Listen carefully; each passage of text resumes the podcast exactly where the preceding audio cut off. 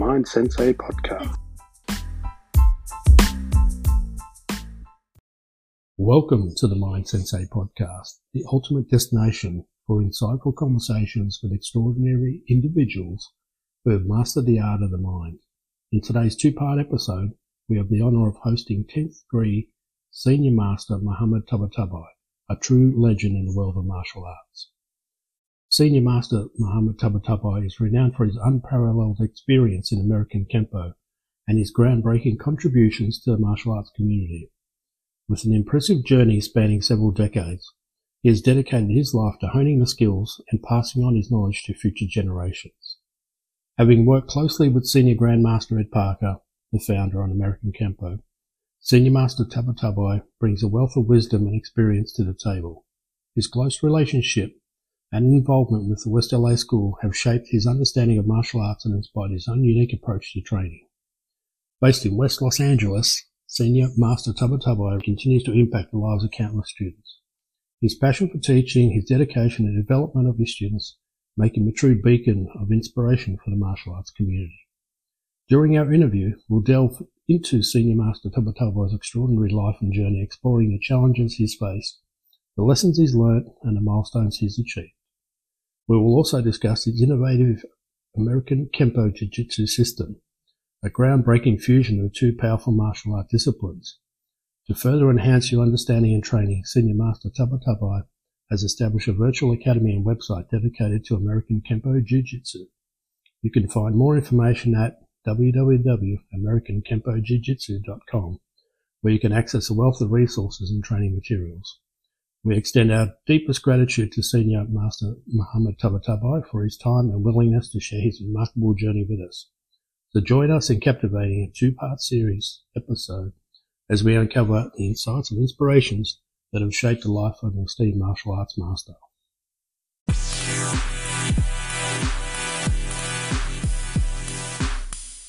Thank you, Mr. Mohamad Tabatabai, for coming on the Mind Sensei podcast today and um, sharing some of your your story and journey with us. So thank you, sir, for coming.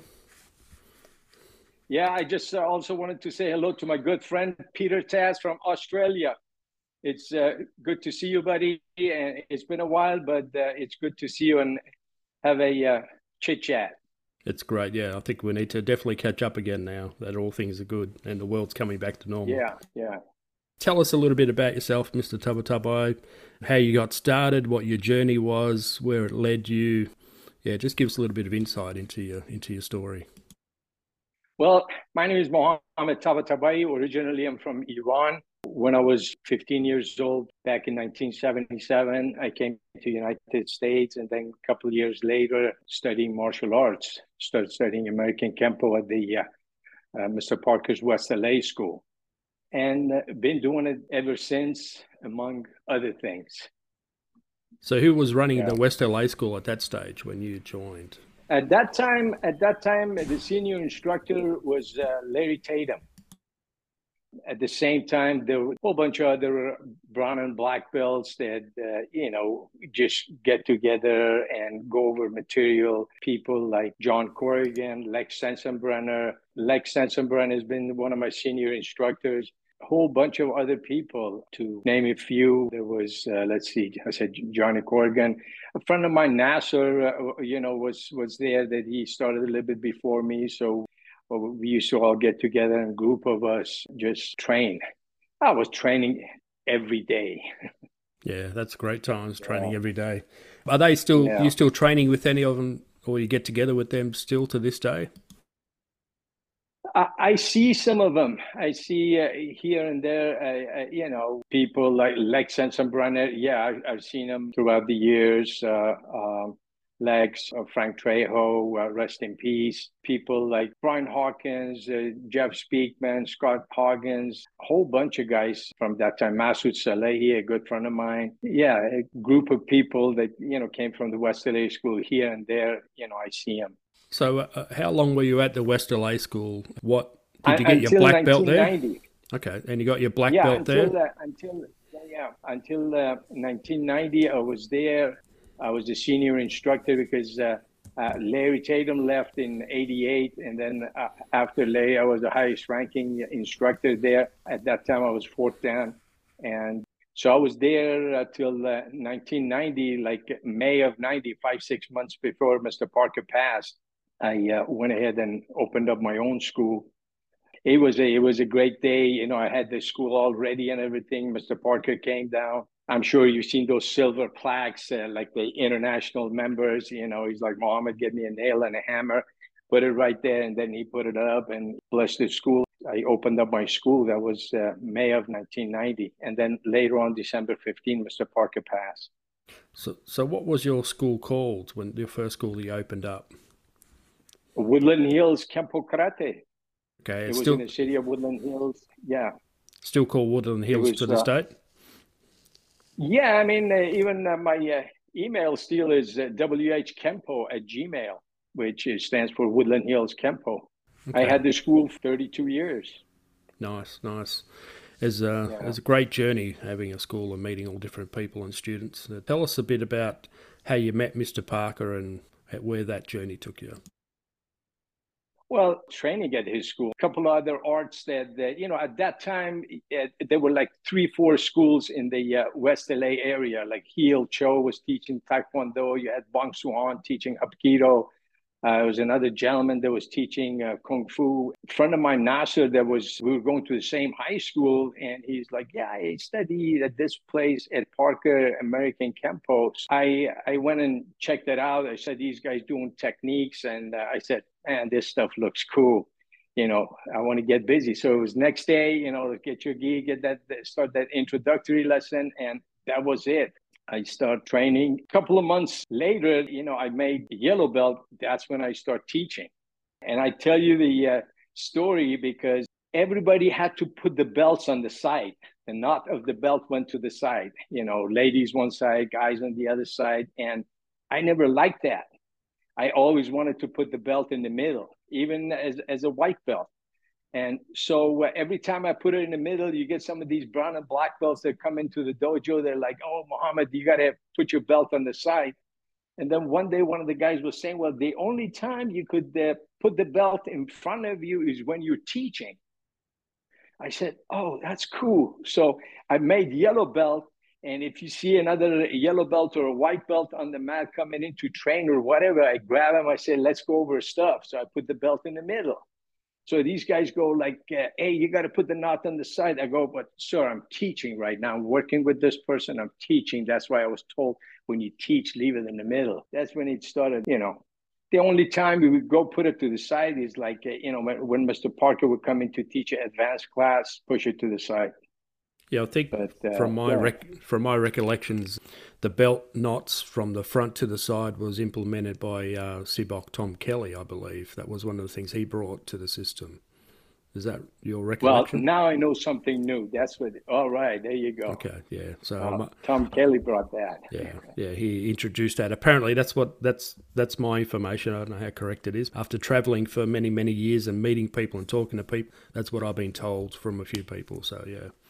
Um, yeah, I guess when they were trying to put some schools, like franchise schools together, they were putting some rules and regulations, and they were going uh, ladies one side, guys to the other side, and then uh, you know when you come black belt or whatever, or you're instructor, you, put it in the middle. I started as a yellow belt. By the time I was blue belt, I was teaching adult classes. Yeah, I think it was uh, ladies to the left, men to the right, and um, so yeah. I was on the I was on the strong side for the ladies where the heart was. That's why it was to the left. So that's where your heart is closer to your left side than your right. They were the stronger sex, that Mr. Parker used to say, than the men. And then uh, at my school, we would let them. I think the other thing was you could put it in the middle for tournaments, seminars, photos, and gradings. So it was like a. Mr. Parker always gave the advantage to the ladies. So there you go. So there you go. That's good. Good that I can actually tell you something you don't know for once. It's, it's the other way around most there you times. Go. So yeah, yeah, yeah. Thanks for that. um, so tell us, when did you first meet Mr. Parker, and have you got any cool stories or great training sessions you've had with him? Well, training sessions definitely both in a class and also privately. You know, being at the academy and teaching there, Mr. Parker would come and go sometimes. You know, early afternoon, like or maybe yeah, like around three, four, five o'clock. Sometimes you just stop by and come in and just see how, how things are going. Meet him that way and uh, talk to him. And um, uh, also, uh, then uh, when there was time that he would come in, teach a brown and black belt class on a Thursday night, obviously during that time. And then as I went up to a higher rank, and especially when the change was made, Larry left the school. There was time we go train at his house, have some meetings regarding, you know, the academy, and at the same time go over some material. And do you have any memorable moments with Mr. Parker you'd, you'd like to share with the audience? Uh, good some stories or something? Yeah, cool? a few times that I've gone out to lunch and stuff with him. As you know, Mr. Parker enjoyed eating his food and everything. That was uh, that was some good memories. Just talk about different subjects, about different things. Tell you a story. I think one night it was an advanced class. The advanced class was at eight o'clock. We were all waiting for Mr. Parker to show up and teach the class. So what happened? Apparently, when he was driving from uh, on the freeway, maybe he, he cut in front of somebody and pissed off somebody, but he didn't know he didn't know about it. So he exit off, and as soon as you exit, you go like a few hundred yards, and that's when you turn into the parking lot in front of the academy. So me and few other brown and black belts standing outside w- waiting for him to pull up. Mr. Parker comes pulling up. He, as he's getting out of his car, and he's wearing his gi and he's got the belt around his neck. And this other car pulled up right behind him, and the guy got out of the car and started yelling and shouting at Mr. Parker. And at the same time, he came out of the car, turning and looking at him. And we're standing there looking at the guy. The guy that was yelling and shouting and all pissed off, he kind of paused for a couple of seconds, got back in his car, and just backed off and took off. And Mr. Parker going like, what's that all about? I go, sir, maybe you just pulled up in front of him or something. That was a uh, funny story. I, I, tell you another one. When I was color belt, like uh, blue and green, the advanced class was for brown and black belts. When the seven to eight o'clock class was done, they get every all the color belts off the mat and out of the school. So they close the door. They start the advanced class. Me and this other guy, Masood. Masood is the one that, if you see my uh, VHS tapes, he's wearing the red uniform and he's dummying up for me. A great martial artist. We cut a hole in the rice paper that was the room next to the uh, mats. When they start the advanced class, I look in through that hole to see what technique they were working on.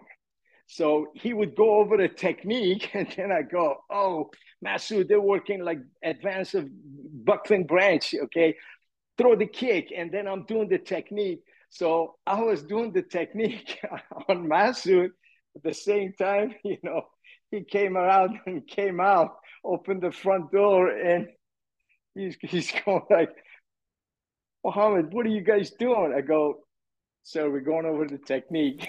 and he's like, okay, keep it up. And he went inside, didn't say nothing. That was a good memory. So your first instructor was Larry Tatum, and then was Mr. Parker your next instructor and last instructor? Is that the well, let me, let me tell you, Larry Tatum was the senior instructor at the academy, and yeah, it was the uh, main instructor at the academy and everything. But there, there were like a lot of other brown and black belts that come and go. Like I was telling you, Lex Sensenbrenner, uh, Johnny Corrigan, Bernie Bernheim, Rick Hughes. There were like a whole bunch of guys, and it's like you know we just get together and train anytime that I was testing, when I tested, let's say for my orange belt, a week later, I already knew my material for purple. When I was testing for my purple, before I even test for my purple, I knew uh, my material for blue. So it's constantly training anybody and everybody that would come in, you know, how do you do this technique? How do you do that technique? And work on stuff, pick it up and learn and practice one thing I like to say there are a lot of people that talk about. So go back to your question. There were like a whole bunch of people that were my instructors. Okay. Anybody that could show a move or whatever, pick it up, practice it. Then I get a higher rank to check it out and fine tune it and just keep practicing. these days you get a lot of people that uh, talk about yeah this person was my instructor or mr parker was my instructor. And then you see him move and you see him do stuff and they go like you're moving like that? You know how could mr parker be your instructor? It's not who is your instructor or who was your instructor. It's it's what you do with it. You know you could have the best instructor. If you're not going to pick up the material if you're not going to train it properly if you're not going to do it properly and have the right mindset and everything then it doesn't matter. You could have the best instructor. We're not going nowhere. Yeah. Correct, okay. So correct. it was, uh, it, yeah, it's, it's very important that whoever your instructors are, then what you do with it and, you know, what direction you take it. Definitely agree with that. I think I keep saying that every student and every martial arts proponent is the ambassador for that art. So when you bump yeah. into them, I used to know one of the guys when I first started training no one could talk Kenpo up like him. If you wanted someone to sign up, you sent this guy over to him, gave him 10 minutes with this person, and, you know, their ears were burning with Kenpo and they thought it was the best thing since sliced bread. But in terms of actually performing the art, let's just say he wasn't the best proponent for it, but in terms of a verbal ambassador, he was the best. In terms yeah. of, of, doing it, um, yeah, it was it was okay, you know. Yeah, exactly. Like if I was in a test English was second language for me. So I go, Mr. Parker, I'm going to do the material. I'm going to physically do it.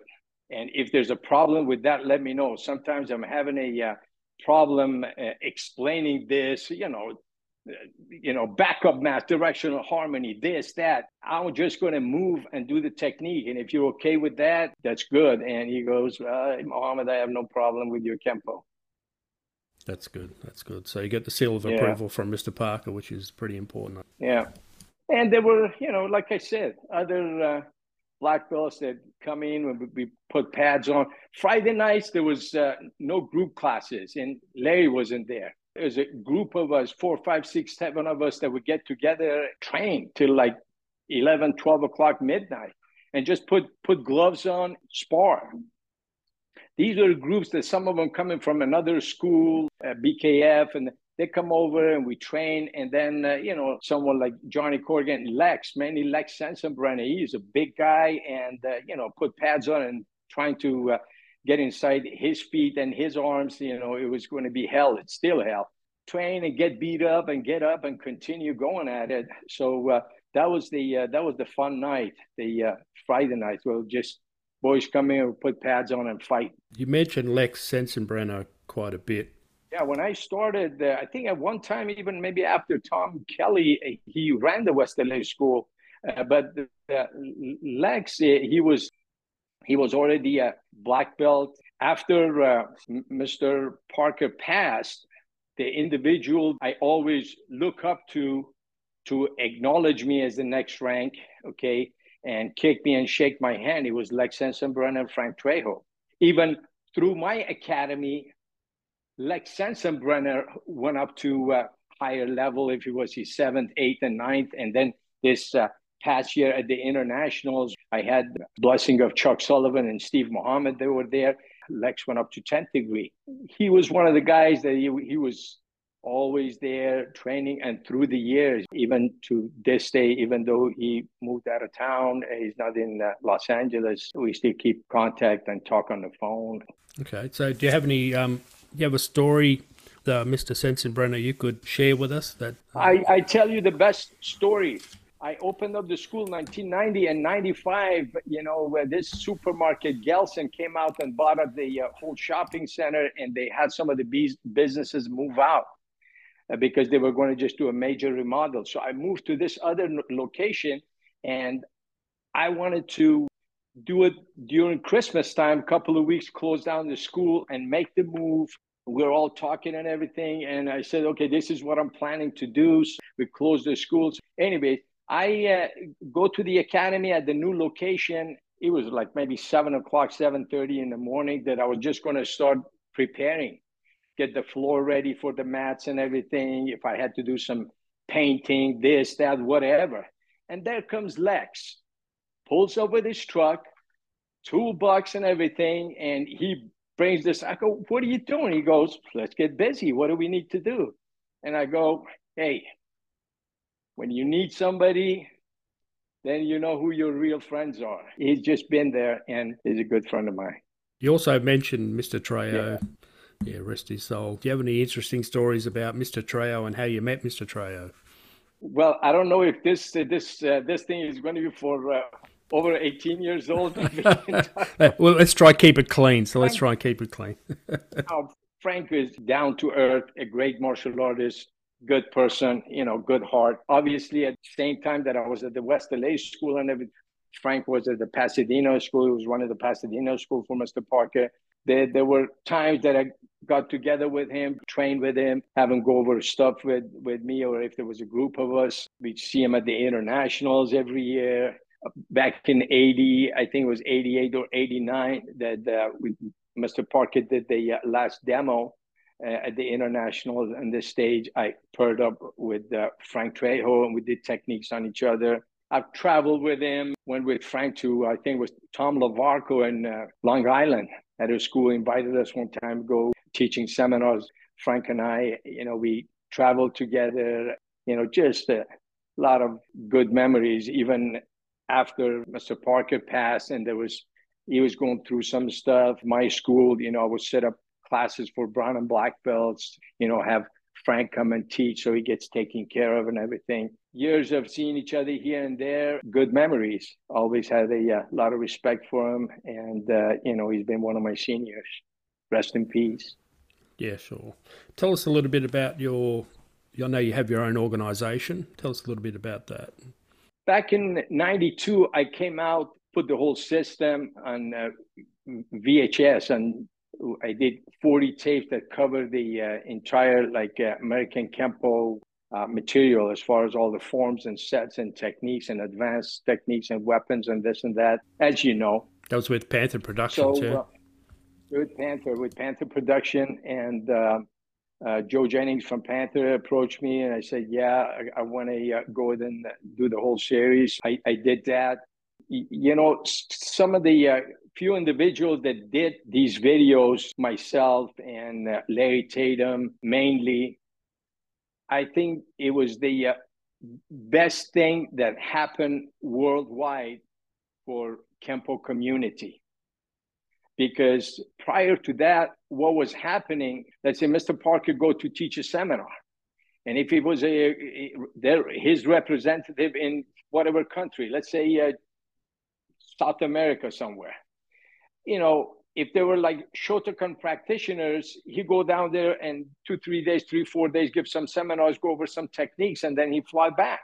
There wasn't much that these people were getting out of it, unless if there were some individuals that, that you know make an investment, travel, come to US, and get together with him and go over stuff, or go to train at one of his schools with one of the Kenpo black belts or whatever. These tapes, I guess, it, it, was just a blessing for the Kenpo community because now they had something to look at. They were written material, but written material is not going to do that much for you unless you've seen the techniques, you got the timing and the movement, and these written uh, material could be like a reminder for you. Otherwise, for somebody that's going to just learn the technique, off of written material, you know, they can't get the motion and the timing and the movement and the mindset. Did those tapes, and then people contacted me, and that's when the American Kenpo Federation was formed. Then I, you know, I started teaching, traveling, giving seminars. I've been to maybe, I don't know, 18, 19 different countries teaching uh, American Kenpo. And then back in uh, 2007, I started studying Brazilian Jiu Jitsu I just saw, you know, it's it's needed in Kenpo Karate, ground techniques, ground material like Brazilian Jiu Jitsu, wrestling, judo. That stuff is uh, it's it's needed. And then uh, from American Kenpo, uh, it uh, went to American Kenpo Jiu Jitsu.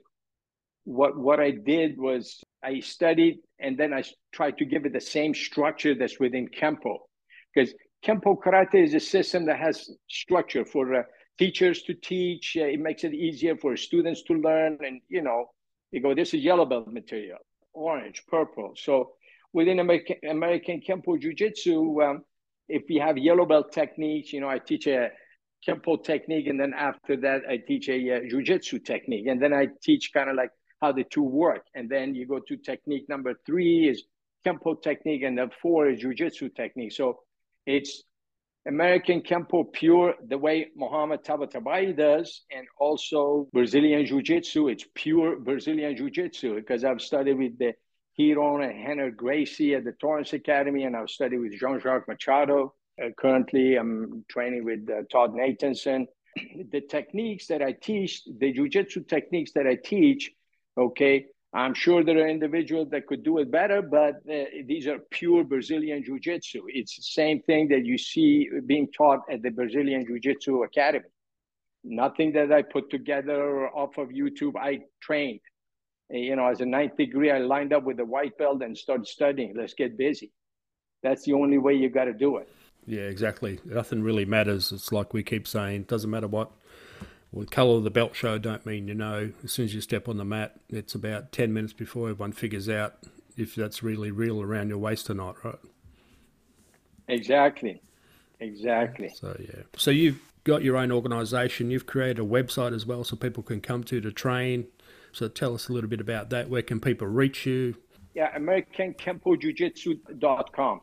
AmericanKempoJujitsu.com. And then when you go on there, there's a section for virtual academy that you could go in and log in, and there's monthly fee that you pay and that you could start the, studying the techniques.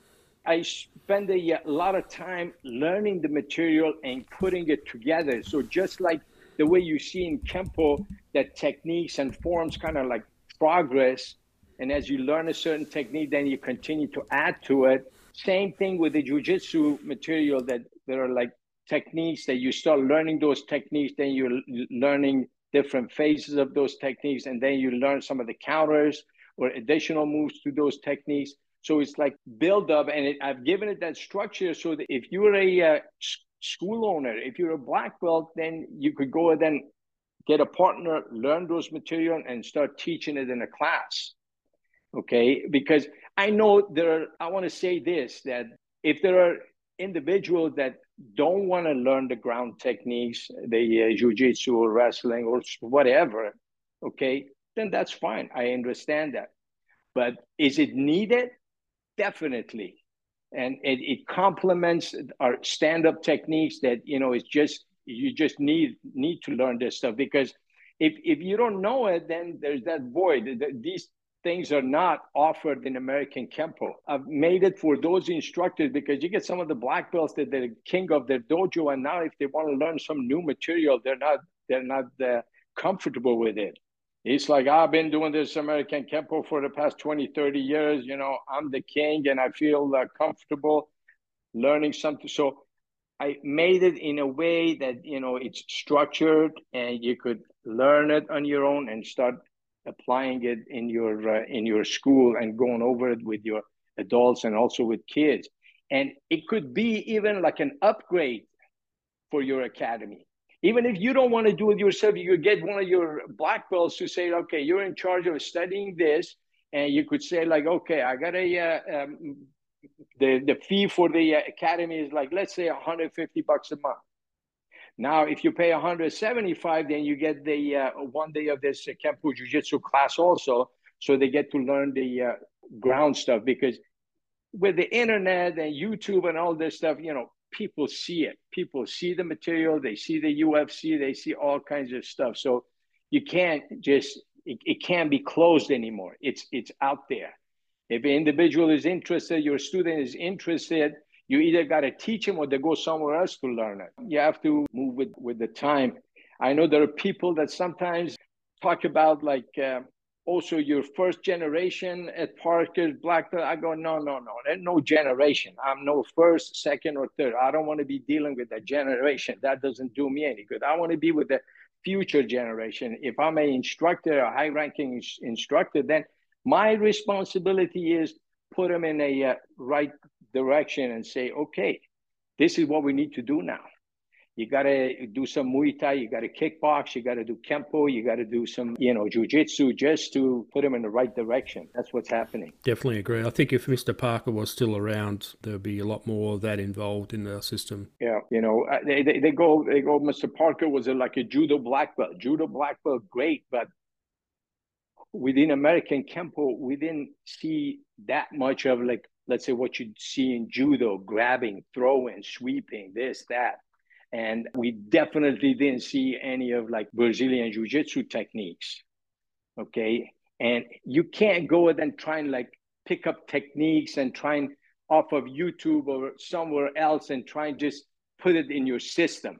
Okay. If you're a head instructor or whatever, you got to study it. Put on a white belt, you got to get on the mat and you got to get busy and you got to learn the system so you could teach that. Okay. So that's what I've been trying to do. So tell us a little bit about and about, having yeah. a lot of fun doing it. Yes, correct. Tell us a little bit about your story. I know you've mentioned it to me before.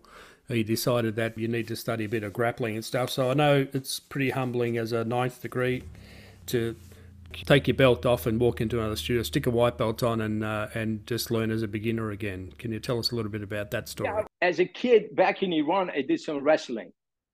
You know, so with some of this stuff, I was familiar with some things, and then training a friend of mine that has a academy in the same area. Then there was a jiu-jitsu black belt that would come down there, do some teaching on Friday morning. So just for some of the few black belts uh, from different styles, I was Kenpo, another guy was Hapkido or whatever. We get together and he come and uh, take us through techniques. Then I said, okay, now I got to get busy and start uh, studying it, going to a jiu-jitsu academy, you know, go to the group classes. I went down to Rorion Gracie's school uh, in Torrance, and his two older sons, uh, and Rener Gracie, they were uh, running the academy and teaching the classes and everything. So I went there, you know, talked to Henner and, you know, my background doing Kenpo and everything. So we did like a, a one-on-one lesson going over some stuff. And he got on top and mounted me, you know, and he's like, okay, let's, uh, what would you do to get out of this situation? And it was like, okay, this is hell you can't you can't get out of this thing. It's it's like you're a good runner, you can run fast, but now they throw you in a swimming pool and you don't know how to swim. I go, all right. And then he start going over some techniques and I go, okay, I can understand the concepts, the principles, the motion, the movements, but it's totally a different game and you got to get busy.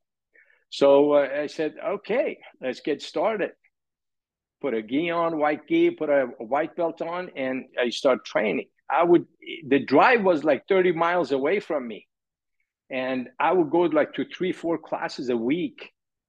I go to a morning class and then go back home and then go back late evening class. And sometimes they had a class a couple of times a week, like uh, that started at seven in the morning.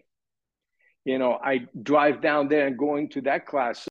I've, I've paid my dues driving you know physically mentally financially training and going and learning the material and picking up the material and give it that structure and write it down go over stuff start teaching at, at my own school because to get better at it you got to turn around and teach it. That's when i started developing working on american kenpo jiu-jitsu. That's where you see uh, this logo. Okay tell us a little bit about your logo. Okay yeah, this is uh, my own design that I came up with it. You see the universal pattern, and then uh, you see the uh, triangle or the G for Gracie, and you see the triangle for uh, Jiu-Jitsu. I designed that as being part of it. Name goes on top of it because I'm the big cheese. And then you got the American Kenpo Jiu-Jitsu at the bottom. Right now, when I teach, I teach jiu-jitsu techniques. I teach a kenpo techniques, put pads on and uh, boxing gloves and kickbox and hit the bag and then fight each other. And then let's go five minute round and roll, roll for five minutes and then take a break, switch partners and roll. And that's what I do.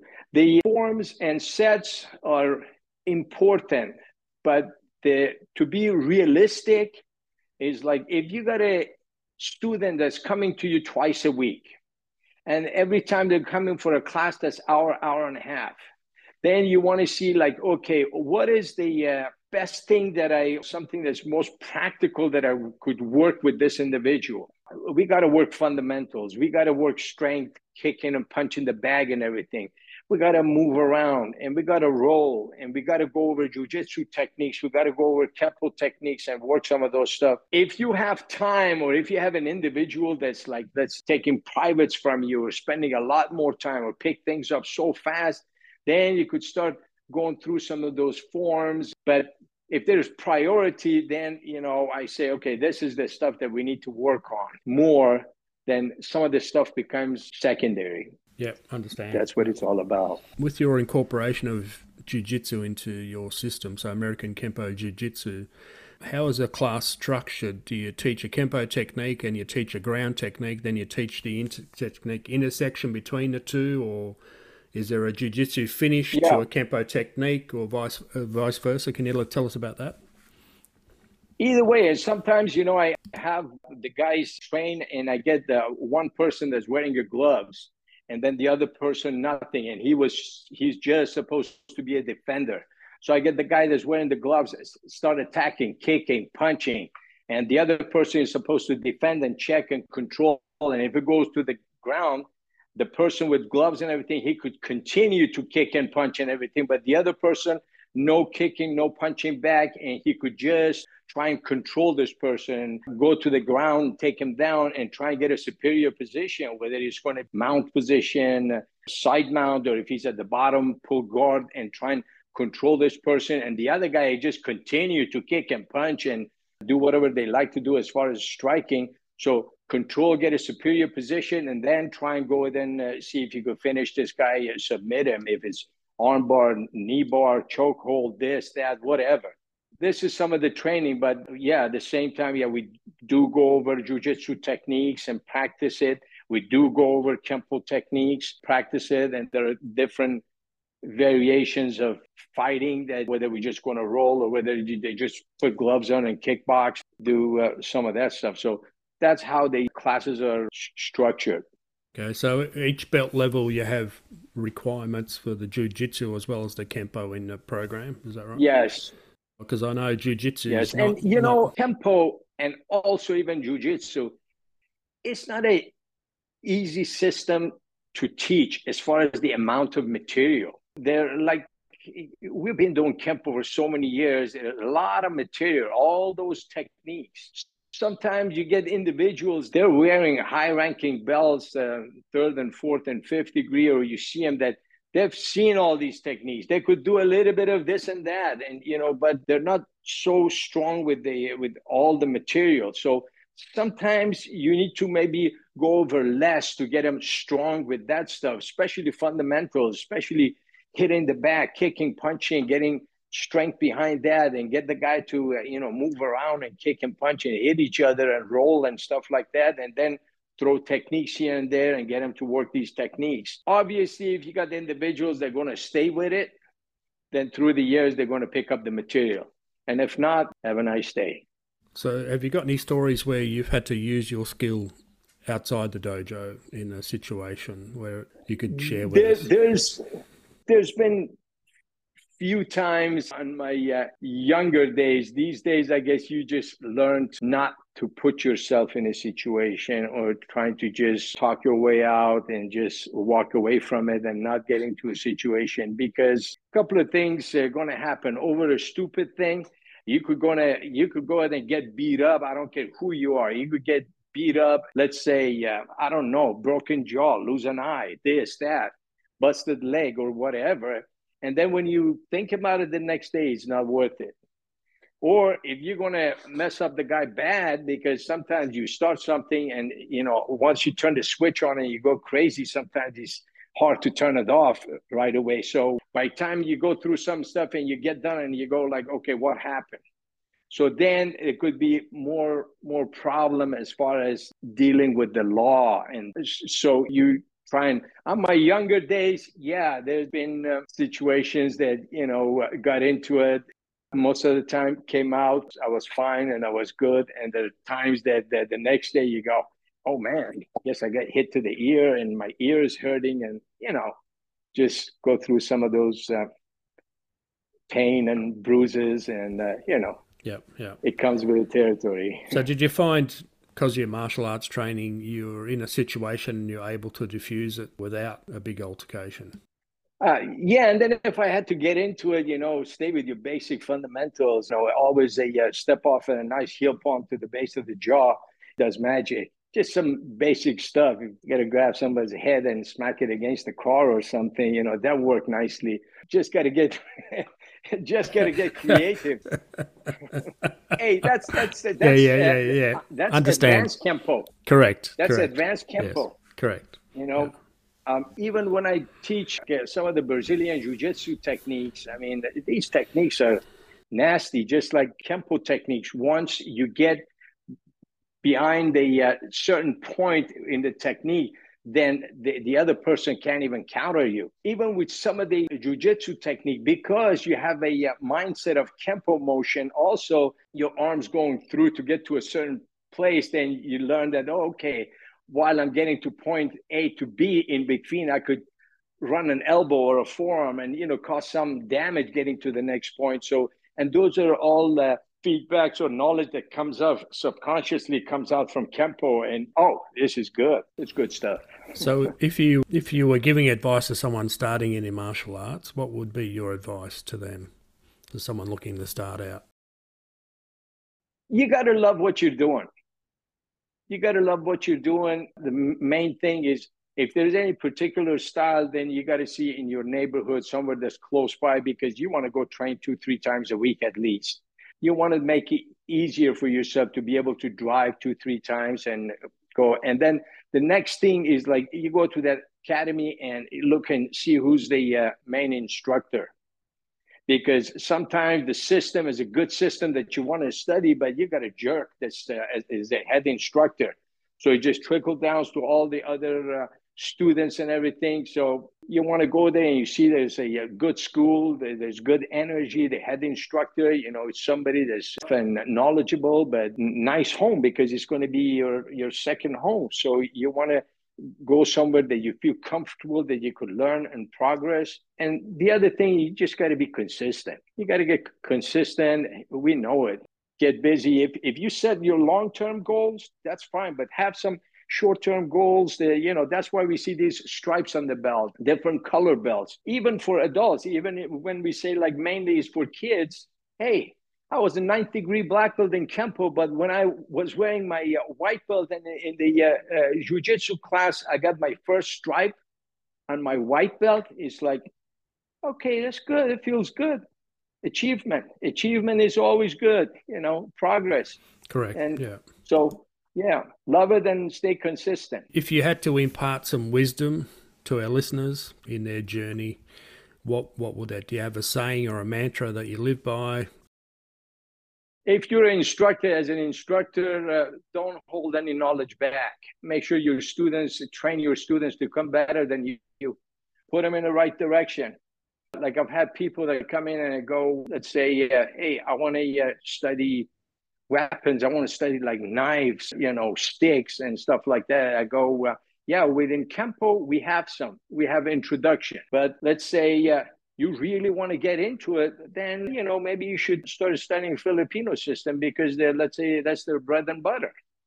You go in and you know you start learning the whole system. You, you shouldn't just put them in a uh, direction that just to keep them with you okay this is this is going to be yeah we got some stuff but you get different system that's just made for it okay and just keep an open mind honest with yourself and your students and try and get them in the right direction. Because these days people see it. They see anything and everything that's happening. We used to have dojos back in the 60s and the 70s that they closed the doors and the walls uh, and and or the uh, windows were all covered and everything so nobody could see inside. It's kind of a secret what's happening in there it's not like that anymore everything is uh, wide open and all material techniques from any art out there on youtube from different people so that's what you need to do Make sure you don't hold anything back as an instructor. Is that your yeah, Yeah. yeah. Like I was telling you, I traveled to like, you know, almost 20 different countries from Central South America, if it was, I don't know, Mexico, Chile, Venezuela, Argentina, you know, different states in US, Canada, and then go to Europe, you know, Belgium, Holland, Spain, England, Jersey, you know, Turkey, the, the Romania, Russia. I was going to Russia for like five, six years in, a row, and and also being from Iran, traveled to Iran. A number of students that, that you know been training Kenpo Jiu Jitsu go there, they put this stuff on, on videos and learn the material. And it's the uh, best experience. You travel to these different countries and you go see the place, and uh, your host, you know, the local, they take you all these cool places, and you make friends and you share knowledge. Uh, I remember it was uh, late '90s. I think I went to Argentina, Buenos Aires, and then from there I was traveling to uh, Santiago, Chile. My guy from Argentina, from Buenos Aires, Juan Jose Negreira, he came with me. We went to Chile, and then on a day off, he said, "Okay, let's go to this uh, big mall." It was, and then we go there. He goes like, "Let's go to this place that they sell martial arts stuff." We walked in there. He walked to the guy, said like. Uh, do you have any speaking Spanish? Do you have any videos, American Kempo? And the guy goes, Oh, sure, sure, I could see it going, sure, sure, let me show you. And he takes him there. And then he goes, uh, Yeah, these uh, tapes are uh, uh, Maestro Mohamad Tabataba. And, and, and, and he goes like, this one, it's uh, like a uh, first copy or like a brand new is like, let's say $20. This one is like a copy of a copy is 15. This one is a copy of a copy of a copy. it's $10, you know. And I'm standing in the back and at the same time he's showing it you know, he keeps like looking up and looking at me and then talks to Juan and then he keeps looking at me and then he goes after a few minutes, he goes, uh, Maestro Mohamad Taba Tabai. And I wanted to say, yes, bastard, where is my cut? where is my commission on my tapes? But, uh, you know, because when I did the tapes, the hair is a little bit longer. I had a mustache and then my hair was shorter, no mustache, so he didn't recognize me right away but that was a uh, that was a uh, funny story. and after he realized, but uh, he gave me a nice uh, butterfly knife, a balisong, uh, as a gift. And I go, all right. So, uh, good yeah, story. Yeah. so he's selling pirate tapes, and you're standing there. yeah, yeah. Copies of copy, copies of the copy of the copy. And I go, oh man, you know, I could send you the original. You know, let's just work together the uh, the main thing it was just a, a good tool for people to study it all over.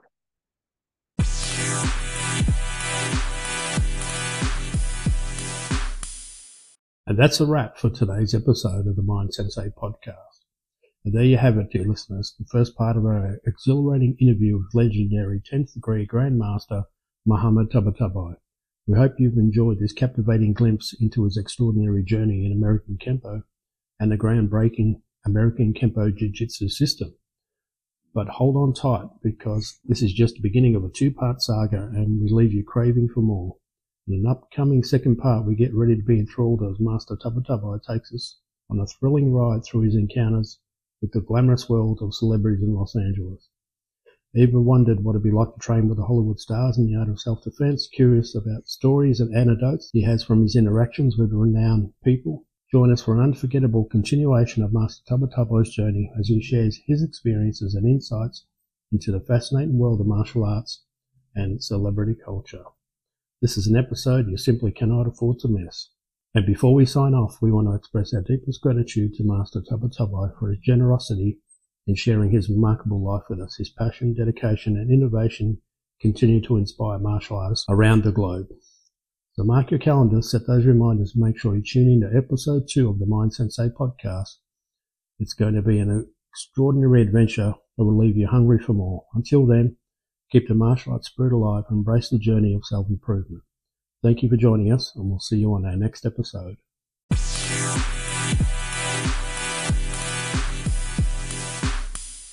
I'm your host Peter Tas and you've tuned in to the Mind Sensei podcast from Down Under. I want to take a moment to thank all our listeners for tuning in to the Mind Sensei podcast. We appreciate your support and hope our show has been both informative and entertaining for you. If you haven't already done so, we would like to invite you to subscribe to our podcast so you never miss an episode.